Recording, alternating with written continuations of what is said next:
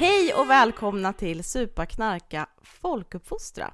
Med mig, Kerstin Janmar, som pratar just nu. Med Lukas Nilsson. Hej. Hej, hej. Vem är du? Uh, jag är Lukas. Bra, Farida Al-Abani. Är du med mig? Jag är Farida, stavas F A R I D A. Farid. Ah. Farid. Farida. Farida. Mm. Kul, ja, men ni är här som, som är själva bara. Hur är läget? Jo, men det är bra. Det är bra. Eh, höst, hösten har kickat igång, känner jag. Och det Och, gör dig?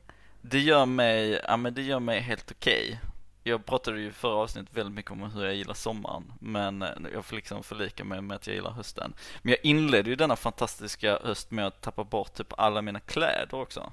Va? Jaha. Så det är ju lite tråkigt. Men, eller slängde du alltså en tjej dem för, för balkongen? Eller var det? N- nej, nej, nej, nej. Det var så odramatiskt. Så jag, hade, jag hade allting i en väska. Eller inte allt, men många av mina kläder i en resväska. Eh, som jag inte riktigt hade packat ordentligt. Och den skulle iväg under en längre tid. Och så bara typ tänkte så här. Ah, jag hinner inte tänka. Jag bara tar allting jag äger typ. För jag har jättemycket plats i den här resväskan. Och sen så hade jag den då. Och sen glömde jag den. På och sen har ett Burger King.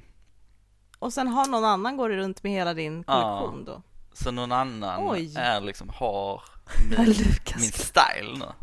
Medan som min också... style består av urtvättade t-shirtar. För det är de enda jag inte har blivit av med typ.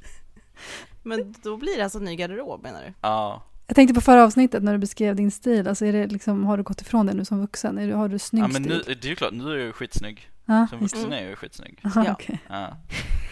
Och nu kommer jag vara ännu snyggare. Ja, nu kommer jag vara ännu snyggare. Nu är min nya urtvättade stil. Men hörni, idag ska vi ju eh, snacka lite om brott och straff. Ja. Mm-hmm. Om liksom kopplat till, ja, olika preparat. Lite kanske folkhälsa. Mm. Men jag tänkte börja med att fråga om ifall ni liksom är förtjusta i hämnd överlag. Hämnd. Hämnd. Det är väl ändå det som är straff, eller? Mm-hmm. Just det. Mm. Gillar ni det liksom på ett privat plan? Liksom att folk ska lära sig en läxa? Alltså jag är ju otroligt långsint. Men jag vet inte om jag är så mm-hmm. hämndaktig. Jag vill mest bara gå och liksom ha mitt, mitt förakt och tjura i, i, liksom i, i, i bakgrunden. Ah. Så. Stoppa liksom den knutna näven i fickan i ungefär ett och ett halvt decennium innan jag kan liksom... formulera det liksom. Ah. Aha, så det är ingen som vet om att du är långsint? Nej, nej, nej. Det är del... Okej, okay. Men då gillar du ju liksom inte hämnd överhuvudtaget. Nej, jag gillar, jag gillar förstadiet till hämnd. Kan ah, man säga. Brottet. Mm. Ja. Brott. Du då, Farida? Jag vet inte, jag tänker liksom att så här, flasha genom hela mitt liv här. Gå igenom alla, liksom, alla kataloger. Um, Alla gånger du hämnas på någon. Ja, precis. Nej, men jag alltså, funderar också på om det är någon så här... Um, jag har pratat mycket om det här med hur man hanterar ilska liksom, och typ, som, som kvinna, och hur speciellt kanske att man ång, många gånger eh, man är arg på någon och liksom, kanske vill hämnas eller sådär. Liksom, eller att, att oftast blir jag istället ledsen. Alltså... Eh, ja, tar, liksom, ja, men, tar liksom, ut på dig själv. Det är ja, ditt eget känsloliv. Jag bara, men gud vad... Ja, alltså att det, att det blir mer inåt än utåt. Eh, helt enkelt. Liksom. Att jag, jag sitter inte och håller på och eh, håller på och täljer någon, någon, något redskap för att skada en person. Utan mer, som många andra gör. Ja. Exakt. Eh, nej men jag vet inte om det är något i det också. Eh, så rent personligt så, så jobbar jag inte jättemycket med det. Eh, och... kanske mer ser det hos mig själv bara. Det kanske det mer säger någonting om min självkänsla. Men hämnd är också... Men... Jag kanske liksom väldigt... tvingar in i ett ont hörn när man säger hämnd. Liksom. Vad sa du? Det, hämnd är ju ett, liksom, inte ett... Det, det är inte betingat med några positiva känslor. Det är ju att man gör fel om man hämnas. Om man själv. Men om man säger åt någon, ja. ah, han, han borde fan lära sig en läxa. Det ja. är ju mer typ att...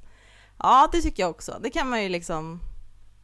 För hämnd är ju nästan att själv fortsätta liksom våldsspiralen, eller vad man säger, man ska, spiralen av brott. Men, exakt. Men, men är, hem, är det väl, jag funderar på det, är det liksom kulturellt betingat också till viss del att hem, för att Nej, men med hela den här Jesus-grejen som vi ändå haft i västvärlden, så med vända andra kinden till liksom. Alltså Jesus ja. var ju väldigt mycket inne på det spåret.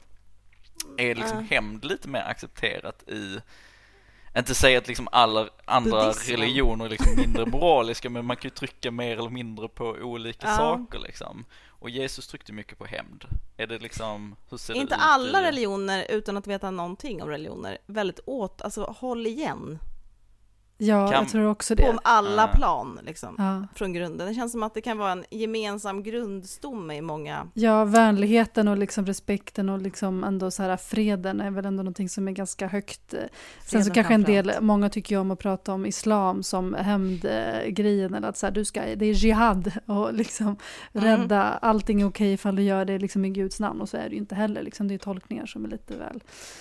Nu ska jag vara någon, gick jag in här och var någon slags försvarare för, utan att någon attackerar mig. Men, eh, men jag tänker också att på tal om, jag, jag tror också att det kan vara mer alltså idag eh, kopplat till, igen nu kopplar in det till det här till maskulint och feminint, men, men eh, alltså bland män tror jag att det är liksom, alltså hur uppfostrar pojkar och sådär, liksom att det är nog mer okej okay att man ska hämnas, eller att, att det är, alltså heden är ju viktigare för män eh, än vad den är för kvinnor. Alltså jag, jag, jag vet inte om ni såg, det var ju ett Agenda-reportage här i helgen. Mm. Var det någon som såg det? Nej. Mm, Nej? Jag hade loggat ut då. Mm. Du loggade ut? Mm. Okay. Ja, kan jag berätta om det då? Eh, mm. Nej, men det handlar då om eh, brott och straff mycket, liksom, eller alltså den eh, gängbrottsligheten och sådana saker. Sådana saker. Eh, nej, men de hemska liksom, skjutningarna som, som, som sker i samhället och i Sverige, och Sveriges eh, position i det, eller man ska säga, jämfört med andra länder. Men då, då finns det ju, så pratar också en professor lite om, om det här med att, att problemet med, med våld är ju våld.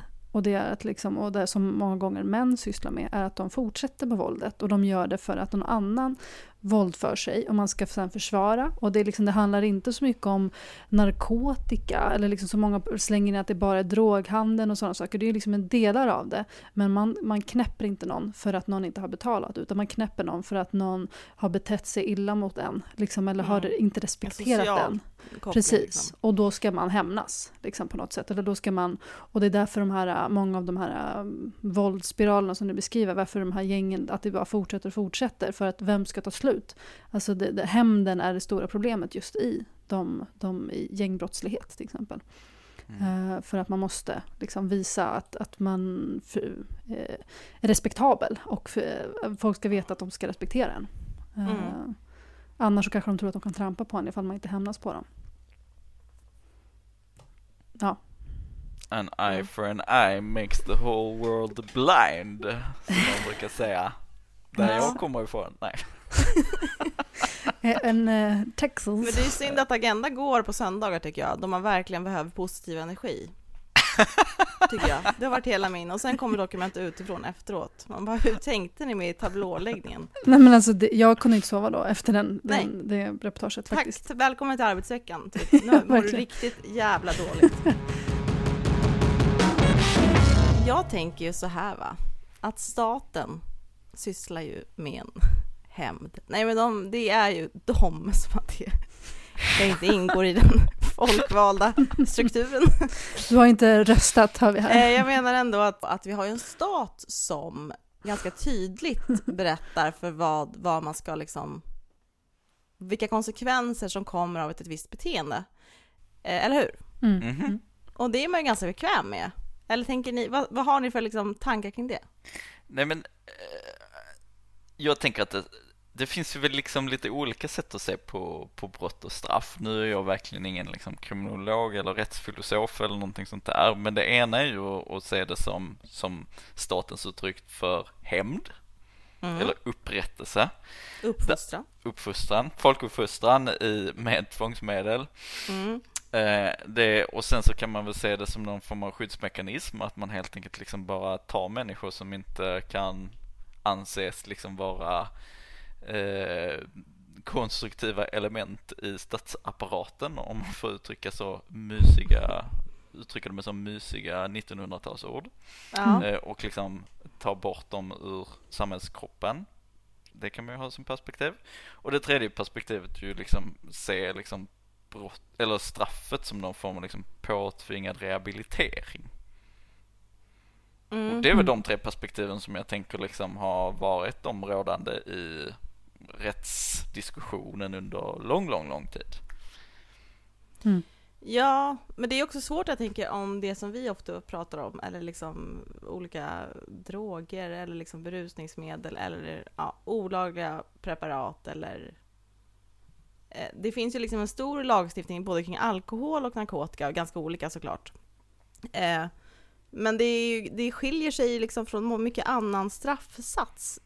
Tänker ni mycket på det? Att man liksom, många, mycket lagstiftning är ju till för att liksom hindra dig, Farida, för att göra Lukas illa till exempel. Mm. Mm. Eller du ska inte lura av Lukas pengar. Du ska mm. inte sno hans investeringar. Du ska inte liksom få hans företag gå i konkurs.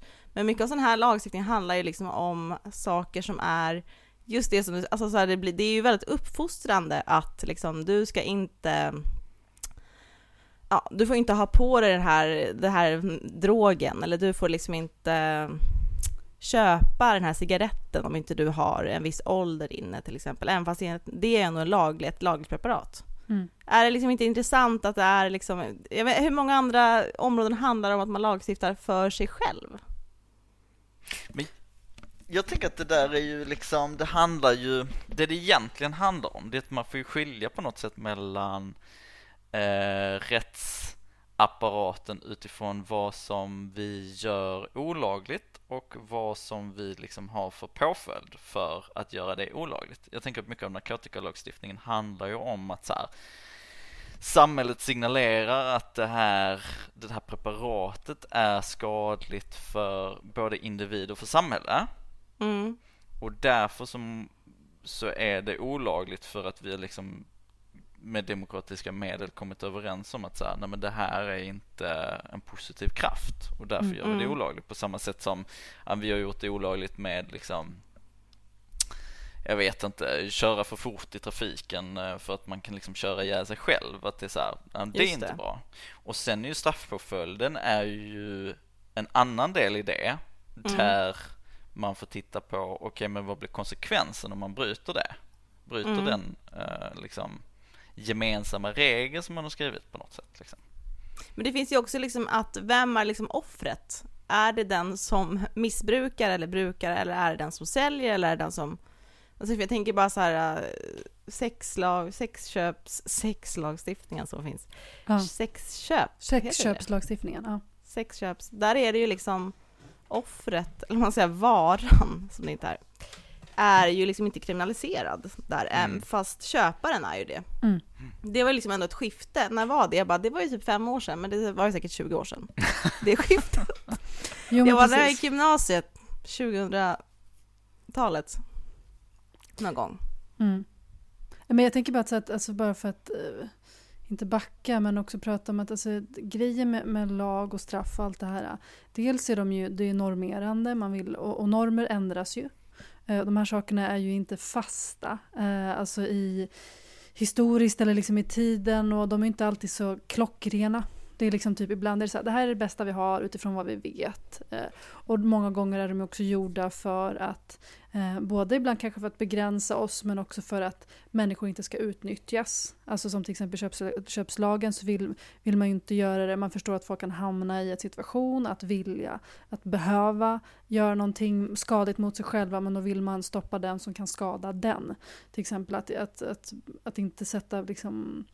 ska man säga, eh, gör det tuffare för barn och unga eller för en person som, som då kan bli eh, vad ska man säga eh, trakasserade på olika sätt liksom, utan att då ska vi straffa den som kan göra dem illa. Eh, mm. Däremot kan jag tycka att alltså, som vi ska prata om, om alltså också hur de här sakerna skiljer sig eller vilka typer av lagar som är intressanta, eller som, jag tänker typ när man pratar om klimatfrågan till exempel nu, nu blir det lite ett hopp här, men där pratar man ju, det är väldigt liksom en aktuell fråga, det har varit de senaste tiden, och det är också en fråga som väljare verkar tycka är viktig, likt brott och straff som också är en fråga som har svingat upp, eh, som inte var en viktig fråga förut men som idag verkar vara en fråga som många tycker är viktig och för, för hur de ska göra sitt val. I alla fall, eh, där så är det ju också mycket det här, ska vi prata om hur vi ska begränsa individen Eller ska vi prata om hur vi ska begränsa industrier eller de som påverkar individen eller som påverkar utsläppen, påverkar klimatet. Eh, där mm. en del kan bli väldigt trötta på att så här, men individfokuset, att så här, men du ska äta så här, du ska sluta flyga och så bara, men vi vet också att vilka är det som faktiskt släpper ut mest, ska vi inte fokusera på dem, men att lägga regleringar, och, och, för att det är lättare att reglera många gånger individer på något konstigt sätt, för att, fastän vi är många fler, än att reglera industrier. Mm. Som är färre men som har en helt annan ekonomisk kraft. För de kan också då styra politiskt hur, hur, saker, hur även lagar ska se ut. Det vet vi ju. Um, och det kopplar då till, till också den här frågan om, om, om vi, både tobak och alkohol och narkotika. Liksom, att vi vet att det finns ju... Jag hade liksom en lång diskussion med en vän om det en gång som sa att så här, men hon var lite trött på hela snacket om att så här, rökfria utserveringar och rökfria restauranger och sånt. Att det var sånt fokus på rökarna. Att, att rökarna kände att de liksom blev... Eh, att man skulle moralisera över dem och att de var dåliga människor, att de skulle springa efter dem, och väldigt lite fokus på hur kan vi reglera, för, alltså hur kan vi reglera de som faktiskt säljer det här? Vart är fokuset på, på, på industrierna? Varför är det så mycket fokus på, på att folk ska skärpa sig och att vi, att vi lägger fokus på att hata på varandra och bara, men gud du är rökare, kan du sluta? Än att, mm. att prata om, om de som verkligen påverkar det här. Och där kan jag hålla med om att vi också ska liksom ha Eh, när vi pratar om, när vi också ger nya förslag på nya lagar kring kriminalisering och kring alltså brott och straff, så ska vi inte bara alltid landa i det, det som, som handlar om individen. Eh, så. Men sen så finns det ju saker som påverkar individen men som också påverkar kollektivet beroende på hur lagen då ser ut, alltså som påverkar vår frihet. Jag tänker som rökfria utserveringar, den påverkar både individen men den påverkar också eh, samhället, för att eh, restauranger blir fli, friare platser att vara på för den som eh, är allergiker eller sådana saker. Så det är också en, det är en frihetsreform mm. skulle jag kalla det för, och inte en begränsande reform, även fast den då har, som den beskriver att du, här får du inte göra någonting. Men det säger ju också att här, får det, här, här bör det vara ren luft. Liksom, eller ja, kanske det kan vara avgaser. Liksom.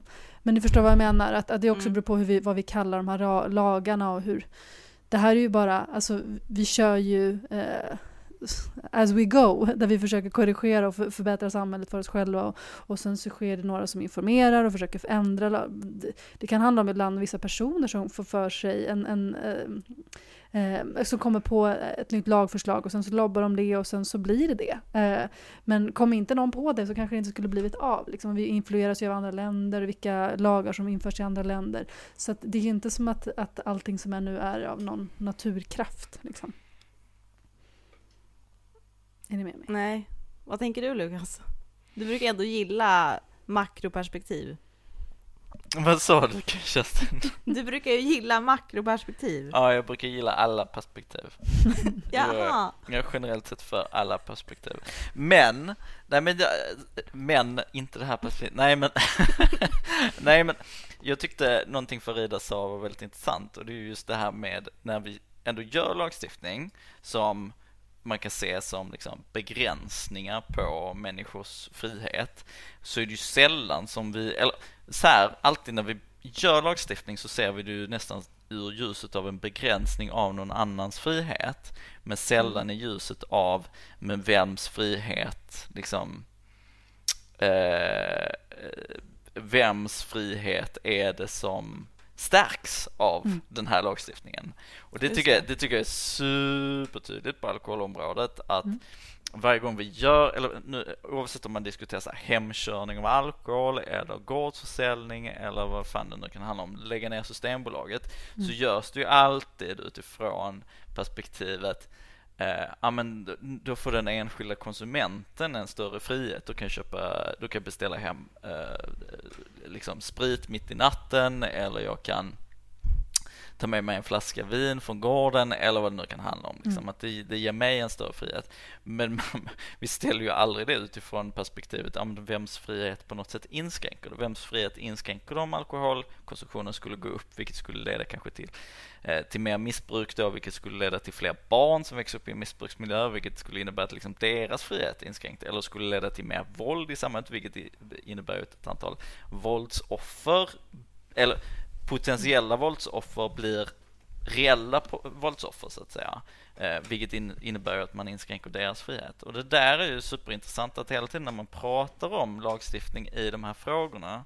mm. eh, så ställer man ju alltid liksom bara ena, tittar bara på en grupps frihet och inte på liksom hela spektrat av eh, liksom nettovinster för, för, för, för samhället och individens frihet på något sätt. Liksom. Men, ja, och sen är det också... Ja. Nej, men jag tänker också bara kopplat igen bara till det vi pratade om i förra avsnittet också, var, alltså, frihet är ju superkul kul att prata om, och det är också så här, vad, frihet och frigörelse, folk också pratar mer om ibland, att hellre prata om frigörelse än frihet, för frihet kan vara liksom, eller ändå, valfrihet. Och valfrihet, precis, liksom, att, att, att det också handlar om, men den här illusionen om valfrihet, och att, att det är det som gör, att det, att det blir lika med, med frihet, och det är inte samma sak, för att, för att bara för att vi får göra de här sakerna, att friheten till att få, få, få, få dricka och konsumera alkohol, så betyder inte det att vi är friare. Men då, där kommer det då igen då moralismen in då, att man säger, men egentligen så är du inte fri, du är bara liksom, det är industrin som håller i det. Så känner någon bara, ja men vem är du för att berätta för mig om det här?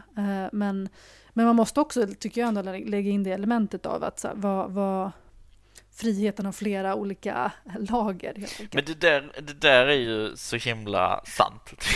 Det är så här, men vems ansvar är det då? Alltså, jag menar, vem ska lyfta in det perspektivet? Vem, vem som ska lyfta in det?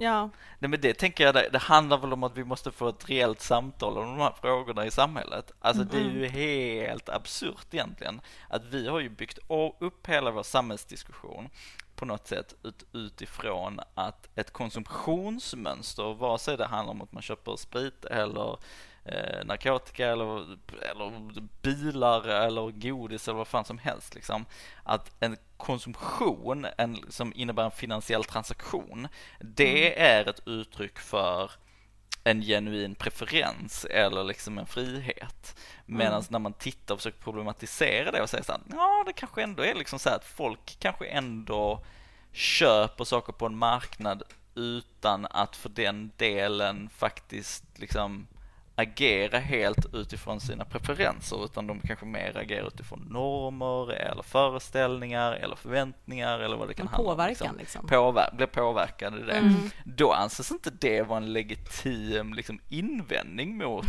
liksom den eh, den liksom synen på frihet, utan då är det så här, ah, ja, men det där det där är något flum liksom. Det där kan vi Exakt. inte ta hänsyn till liksom. Exakt. Och det där är ju helt absurt egentligen. Men är det för att det tar för lång tid att förklara vad du alltså vad man egentligen menar, för jag håller med er.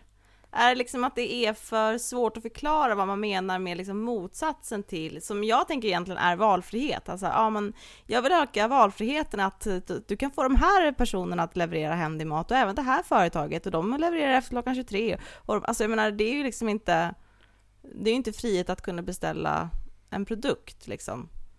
Men det är ju kanske bekvämt. Men jag tycker att jag tycker, jag tycker ju om valfrihet. Jag tycker det är jävligt nice att få välja. Problemet ja. är ju att vi inte har en problematisering i samhället kring vad som är genuina val.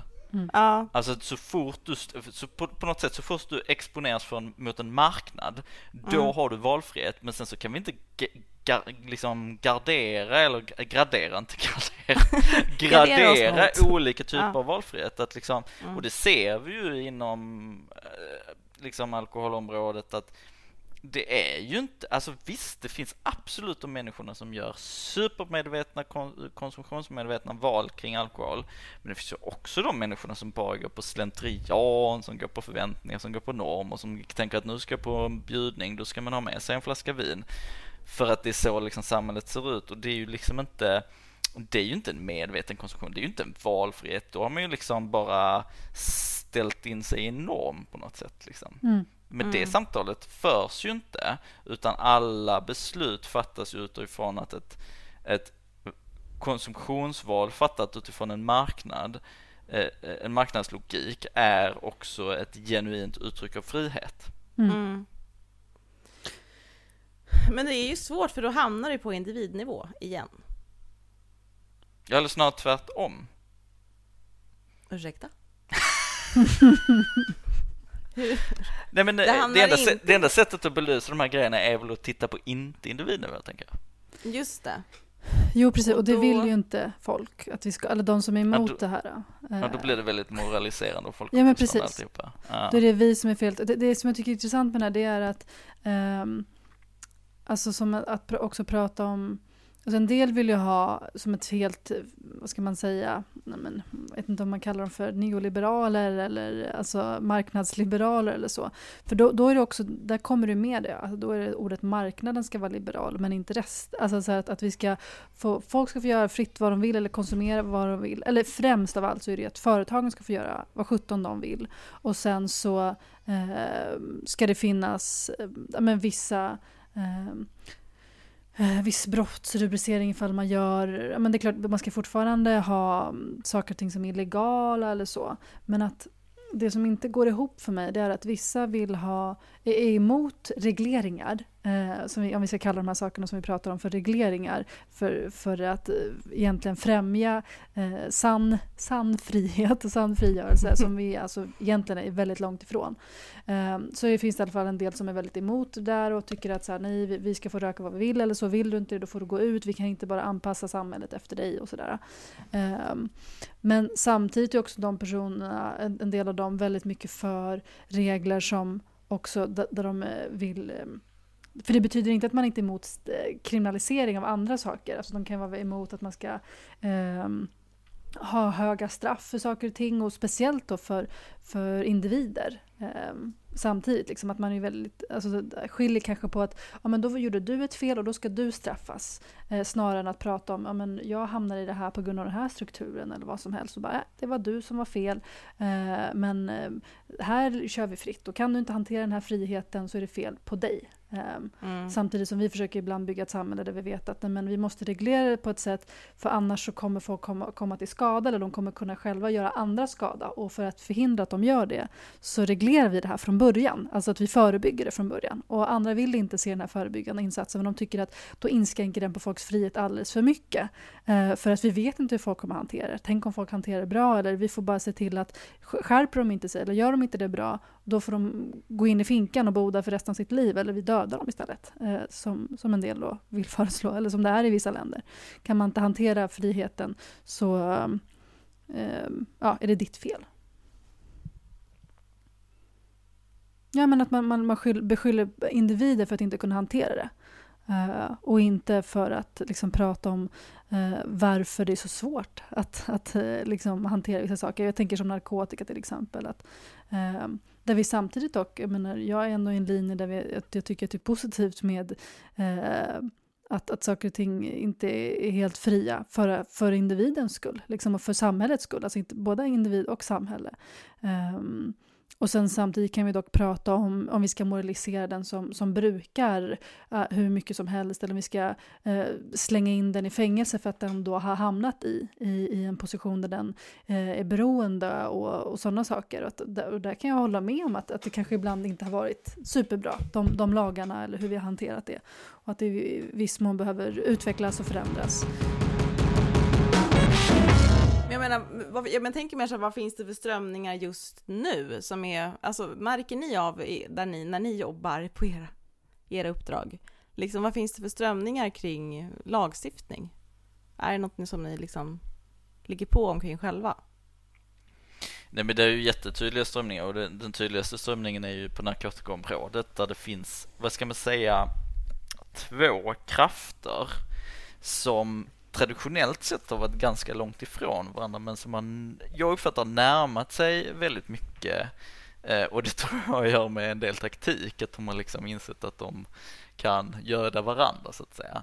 Och den ena kraften är ju liksom avkriminaliseringskraften, som handlar om att man ska avkriminalisera narkotika då, och det får man ju liksom skilja från den andra kraften som är att man ska legalisera narkotika.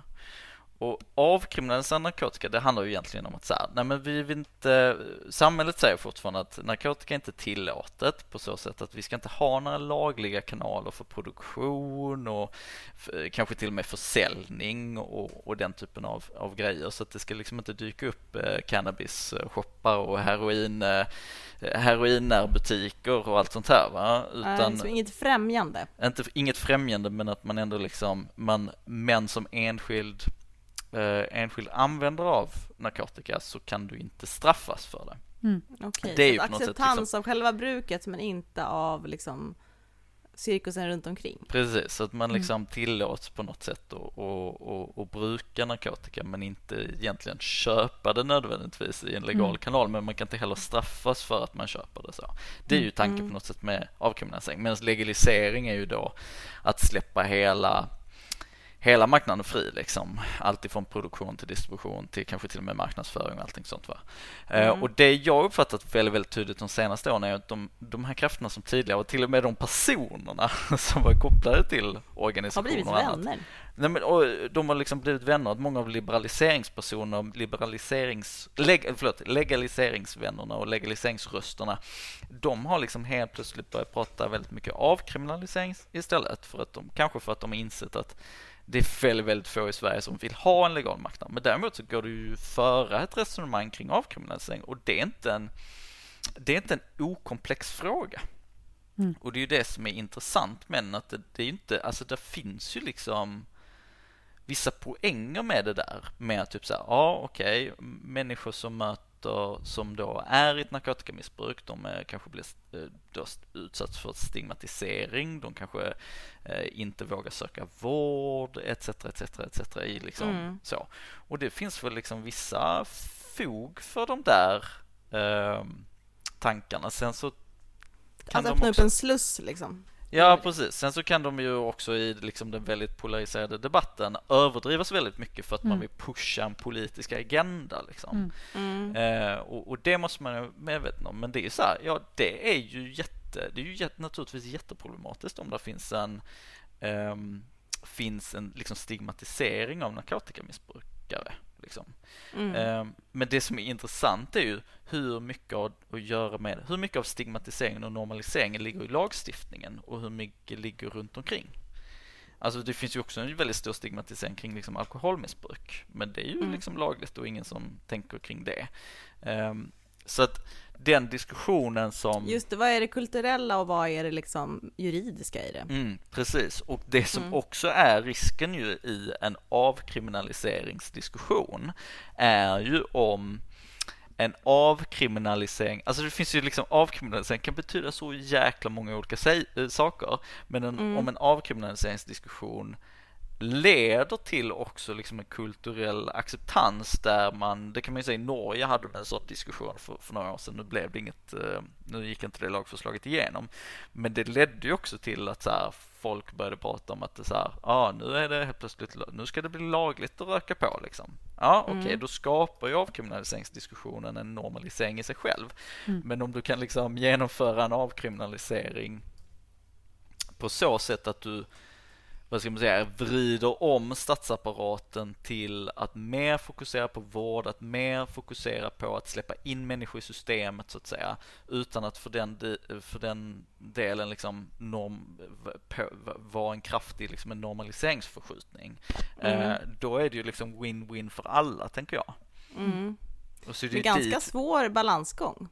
Det är en oerhört svår balansgång, men, men jag tror att man kan, liksom, man kan ändå jobba med de där eh, processerna, för att det är ju liksom ingenting är svart och vitt i den här diskussionen. För allting, nej, har ju på något sätt, allting ju liksom, har ju fördelar och nackdelar i den här. Och det som är väldigt... Och det finns ju brister redan nu, så att det är väl det som är poängen. Att liksom... Precis. Precis, och det är ju ingen som är nöjd med de bristerna, liksom. Och det är ju det som är så svårt i det samtalsklimatet som är nu, som är otroligt polariserad, att liksom mm. kunna hålla de här två tankarna i huvudet samtidigt. Och sen är det svårt vad som driver vad också. Jag tänker bara det som vi pratade kanske om lite tidigare, alltså så här, brott och straff som topic, liksom, är ju också, man vill ju, man, man pratar ju mycket om så här gängkriminalitet och de som, att det kanske också kan vara, alltså det känns som att olika rörelser, liksom politiska frågor, kan föda varann. Att mm. det kan bli en, liksom en jobbig ihopkoppling. Att jag bara, bara vi avkriminaliserar det här med att ha på sig. Då kanske de här, liksom, eller jag vet inte. Ja, men det är det som folk... En snedfördelning, liksom, jag vet inte. Det känns som att det finns alltid, det är samma personer som vinner på det jämt på något sätt. Mm. Nej, men det är det folk också har gjort nu, alltså de senaste liksom, eh, månaderna, eller nu det här snacket om, när det har varit väldigt aktuellt kring gängkriminalitet, eller det har varit uppe på tapeten väldigt mycket, att, att frågor om eh, alltså, avkriminalisering har varit väldigt uppe. Många har ju utnyttjat det och pratat alltså, högt om att så här, och därför ska vi avkriminalisera. Liksom. Och sen pratar man dock också om alltså, vilka är det som brukar och inte. Alltså, det är den frågan också, hur, alltså, hur man ska... Alltså, Uh, hur man ska straffa dem. Alltså på tal om det du nämnde förut kring vilken position folk har, eller det här med, med vem, vem, man, uh, vem man lagför. Uh, lagför man dem som, som säljer, som oftast är en lägre position, uh, eller lagför man dem som brukar, som, som oftast är i en högre position. Uh, och om man då ska avkriminalisera dem, men då kommer det bli lättare för den som vill bruka.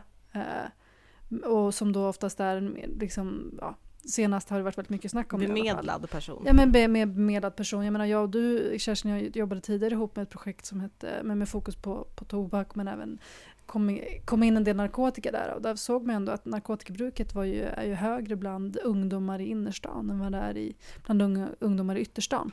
Mm. Ehm, och det är även och så samtidigt så vill man ju liksom bara typ älska alla människor, som är mitt motto. Nej, men jag menar, alla är här liksom ändå offer för liksom den som, oavsett vilken klass man tillhör, även fast man har pengar och brukar en viss narkotika, så vill man bara, men du kanske också är ett offer. Det är ungefär lika mycket som, sen tycker jag också så här, det, det är klart att det, apropå valfrihet och liksom, vem har valt att sälja droger om man är typ fjorton år? Det, man är väl offer då också, om alla liksom bara är... Det är så svårt när alla bara är offer hela tiden. Jo, men precis. Alltså, hela, men, men det är man bara offersamhället försöker... är ju svårt att liksom... Jag vet inte, det är ju på gång att, liksom, att det ska ändå bli lag, alltså, olagligt att...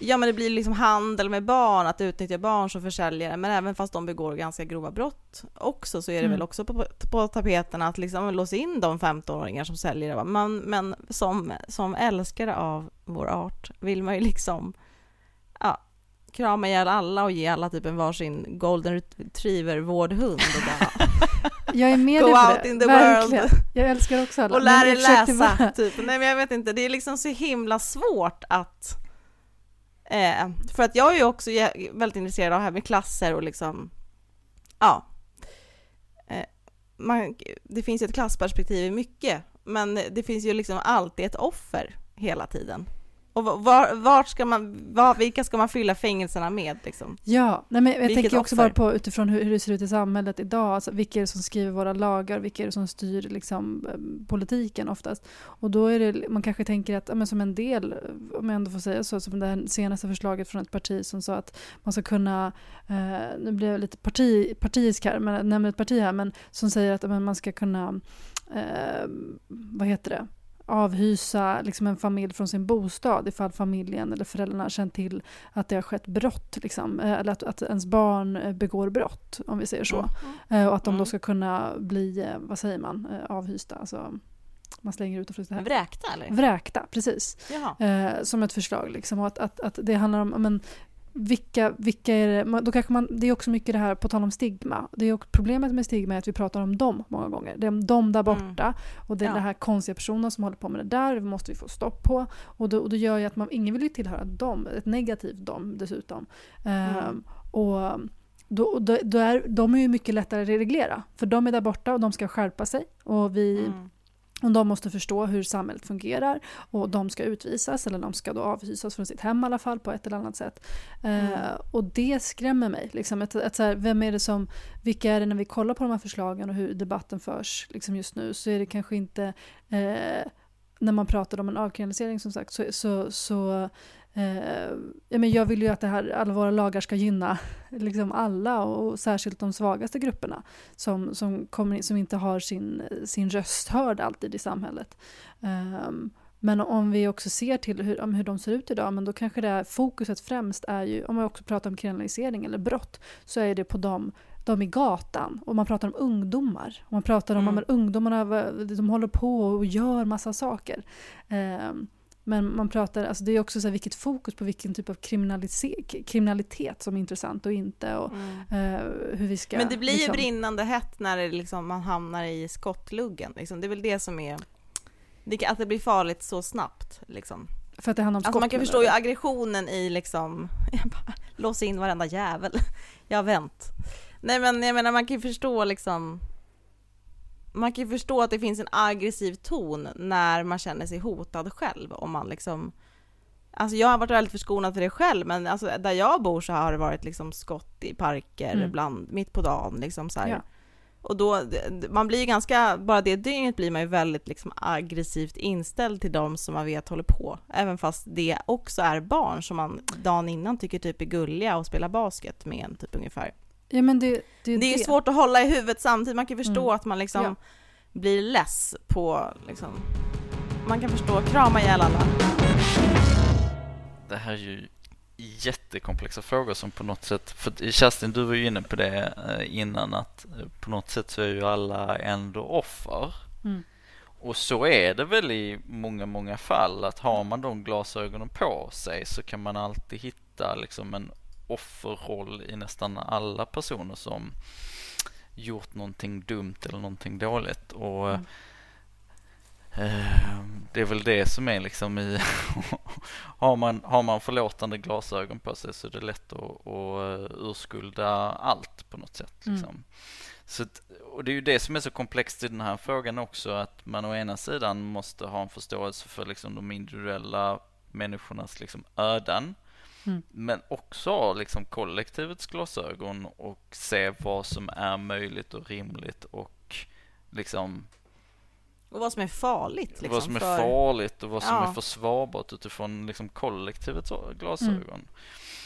Och sen så dyker ju liksom hela den här, så fort man pratar om de här frågorna så dyker också hela diskussionen upp om, om, liksom, om det är rätt att liksom urskulda gängbrottslighet med att säga att de är bara offer, för att vad man då också på något sätt gör är att ta bort det individuella ansvaret sett på gruppnivå. Mm. Att nej, men säg att det är av hundra kids liksom som växer upp i förorten, så är det ju bara liksom kanske en som hamnar i gängkriminalitet. Men då får ju liksom den personen definiera alla de här hundra kidsen liksom. Mm. Och det är ju inte heller rätt, för uppenbarligen är det ju någonting som har hänt här som gjort att den personen har fattat de besluten som den har gjort, och de andra mm. nittionio har inte fattat det beslutet liksom. Ja. Um, så att, så att det är ju ur ett moraliskt perspektiv så är det ju väldigt, väldigt tufft, och det blir ju liksom polariserande i den politiska diskussionen liksom. För det man ja. också pratat mer om, jag tänker också det här med utifrån, eh, man pratar om alltså rättvisa, det här är också rättvisefrågor, på, på tal om hämnd, är hämnd en rättvisefråga, eller är det att, att straffa någon en, en, sak, en fråga om en rättvisa, och för vem? Alltså många gånger det kanske finns ett offer, finns ett brottsoffer som har varit utsatt för någonting. Mm. Eh, och där som tycker jag har en företrädare liksom. Ja, men precis, som vi behöver eh, stå upp för som samhälle, som kollektiv, eh, som då behöver ha någon som står på den sidan och inte säga att ja men eh, nu, det är klart vi inte kan hålla på hela tiden och prata om att men, den här, men den var offer för det här, så den var offer för det, och sen så därför så har inte du någon rätt att säga någonting, även fast du var offer för det den personen gjorde mot dig, så ja, måste vi avskriva allting och nu går vi hem. Och nej, man vill ju vara realist också liksom. Ett fel har begåtts här liksom. Ja. Ja, men lite. Jag tycker, jag tycker, jag tycker dock att frågan om alltså ett, ett, ett brottsofferperspektivet är jätteviktigt. Och sen är då frågan, där kan man också ta det väldigt långt. Alltså ett offer för, vad, vad är brott? När sker brottet? Mm. Eh, är det när, när en, eh, alltså är det för att det är liksom skrivet i lagboken som det blir ett brott? Mm. Eller, eh, och, eller om man är utsatt för någonting liksom. Och, och men man kan också tänka så här, eller... för en, nej, men bara också bara kring narkotikapolitik. Det kanske också inte alltid är så här, är anhöriga offer för det här, och de, så de behöver någon form av stöd eller liksom, vilka, det är inte alltid ty- lika tydligt ifall någon bara ja, men vi ska bestraffa en person som, som brukar själv, och så kanske man tänker men vem är brottsoffret här? Finns ett brottsoffer i den här relationen? Är det, det. Är den ett offer för att någon Barnen. annan barnet? Ja. Ja, men liksom, vad skulle du säga? Nej, jag tänkte bara att man, alltså så här, en naivt sätt kan man väl tänka då att liksom att lagföra någon för något kan vara liksom ett, i den idealiska världen, en liksom ett bryt på liksom offercirkeln. Ja, då ska du inte själv kunna fortsätta med det här och därigenom skada liksom dina nästa eller dina vänner eller dina mm. liksom Eh, men med, med, för att det ska fungera ska ju då fängelserna vara då, eller kriminalvården vara liksom ett, en plats som är liksom himmelriket för att det ska fungera, tänker jag. Men, och det ja, är svårt, tänker man, att det blir för att kontakt, alltså man, vi är ju liksom flockmänniskor. Jag skulle liksom, ja, man söker sig till flocken, och ja, jag tänker bara att alltså man söker väl vänner där människor finns, och hamnar man på fängelser så vill man väl bli kompis med de som är där. Alltså det hade jag själv nog gjort. Ja, men för det har man väl sett då. Att, att så här, ja, som sagt, nej, fängelser som... är, är väl liksom det, det, det vi har just nu. Men jag, jag tror att många också är medvetna om att det inte är det bästa, och man vet att det liksom återfallen är väldigt höga för personer som går in i fängelse, och även unga, speciellt för unga som går, blir straffade, så är det liksom stor risk att de då eh, fortsätter kriminalitet. Men när är det sämsta? Liksom. Det vet man inte heller. Liksom. Ja, men precis. Eller det här med mm. alltså, jag tänker vård som blir tvångsvårdade, eller unga som sätts in i sån här liksom, vad heter det, annan typ av anstalt som är för, till för unga personer, ifall barn och unga har gjort brott liksom. Många är också kritiska till även att även personer som själva jobbar med det säger att så här, det här är det vi har just nu, men det är inte så himla bra. Barnen mår också bra här, personer, personalen trakasserar att... ungdomarna. Är inte det liksom också att lite bli vuxen, att inse att det, typ, det är typ inte så, det här var typ det bästa samhället är typ så här, det var ungefär så här långt vi har kommit. Alltså som barn är man ju så här, man bara, och sen har de gjort den här lösningen. Det finns läkare som kan hela en liksom. Då blir man frisk, men man bara, ja, det här är liksom det samhället vi byggde ihop, och vi har försökt liksom.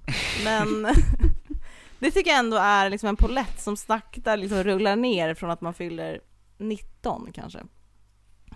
Och fortsätter rulla ner. Att vi inte, att vi inte lever i den skönaste av alla världar. Ja, men lite liksom. Det krackelerar. Mm. Liksom Truman Show har kört in i i väggen. Spoiler alert. Jag tycker att det är en väldigt så här, faktiskt, eller viktig poäng bara i att nej, vi, vi är inte, det här är inte, folk har inte alltid tänkt. Allting är inte, är inte genomtänkt, och eh, personer kommer eh, gå igenom livet och vara utsatta på ena, på ena eller andra sättet, och kommer mm. ramla på olika ställen fysiskt och liksom på andra sätt eh, för att eh, nej, vi har inte liksom tänkt igenom det, och det, tack, alltså inte tack och lov, men också det finns saker att göra, det finns saker att jobba ja, på det. Och det fanns ju folk som gjorde saker så att vi hamnade här, så att förhoppningsvis kommer det väl bli bättre. Det, är väl, det läskiga vore väl bara ifall det blev, gick åt ett annat håll. Bara, tänker jag. Ja. Hur tänker ni nu när vi ska samla ihop oss?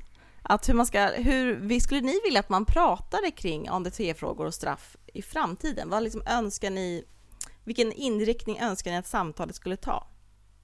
Farida? Um, alltså jag, jag är dels... Om jag får säga så här. Jag är ja. dels eh, hoppfull om att vi kanske kan mötas lite mer kring att, att, att vi, vi människor är i behov av vård. Människor är i behov av, av hjälp, och inte ska, ska, inte, eh, ska inte straffas för ett, för ett beroende.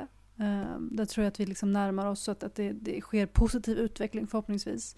Eh, Att vi inte fastnar i gamla spår i hur vi ser på, på, på missbruk eller liksom beroende och sådana saker. Um, så där, där tror jag att det kommer förhoppningsvis lösa sig. Um, I alla fall i när framtid, saker kan alltid förändras. Um, och sen hoppas jag väl på att, att vi kan, som vi har nämnt lite, att, att prata om, uh, alltså ha, ha ett samtal om vilka, vilka är det vi straffar och, och varför, till vilken nytta. Uh, Och att vi, vi är mer medvetna kring de, de straffen eller de, de regleringar vi har, och vad de ska ha för, för, för önskad påföljd eller önskad resultat, helt enkelt.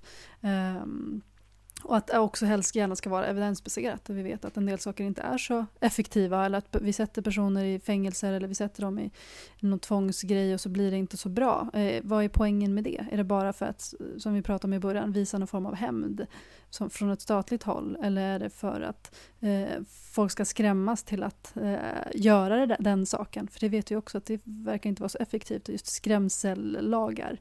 Eh, Men jag tycker att det är positivt att vi har lagar som ändå, på något sätt ändå är normerande. Jag, jag, jag, jag är positiv till positiva eh, lagar som eh, beskriver hur vi ska bete oss i samhället för att främja varandras eh, och respektera varandras frihet och, och eh, rätt att leva i det här samhället som, som, som egna individer. Eh, och ja, att påverka varandra negativt så lite som möjligt. Helt enkelt. Och att, att prata just om den här frihetsfrågan hoppas jag också ja, blir, blir kopplad till det här. Ehm, ja, men någonting sånt. Att, att vi, ska vi straffa folk eller ska vi ha um, saker som, som reglerar, så ska det finnas en, en... Vi ska också bli bättre på att berätta om varför saker och ting är som de är. Vilka, varför straffen är som de är, men också grunden också ha dem mer belagda. Ehm, för det är de inte alltid. Ehm, mm. Mm. Jag håller med dig. Mm. Vad tycker du, Lukas? Nej, men jag tänker så här. Jag är egentligen ganska ointresserad av begreppet straff. Jag tycker att begreppet straff är ganska... Um, ja, men, det för med sig så mycket konnotationer uh, mm. som är ganska negativa. Uh, och får också med sig liksom en premiss som jag inte riktigt vill köpa. Att det är liksom straffet som är... Om vi tittar på narkotikalagstiftning, att det är straffet som är narkotikalagstiftningens liksom funktion på något mm. sätt. Eh, det jag skulle vilja att liksom samtalet förs på, den nivån det skulle förs på, det är att vi blir överens om två liksom grundläggande premisser. Det ena är att de som är i behov av vård och hjälp ska få vård och hjälp. Mm. Och hur bygger vi ett system som bäst tillfredsställer det behovet och ger liksom bäst vård? Och det andra utgångspunkten som jag tycker är jätteviktig, det är hur bygger vi ett samhälle där vi minimerar eh, liksom exponeringen och konsumtionen och, och liksom att man utsätts för narkotikakonsumtion eh, så mycket som möjligt. Och jag tänker, har man de två utgångspunkterna i, i liksom åtanke, då kommer liksom allting annat att liksom far... lösa sig. Då, men, jag vill inte säga lösa sig. Då rätar sig liksom de andra frågorna in i ledet på något sätt. Mm.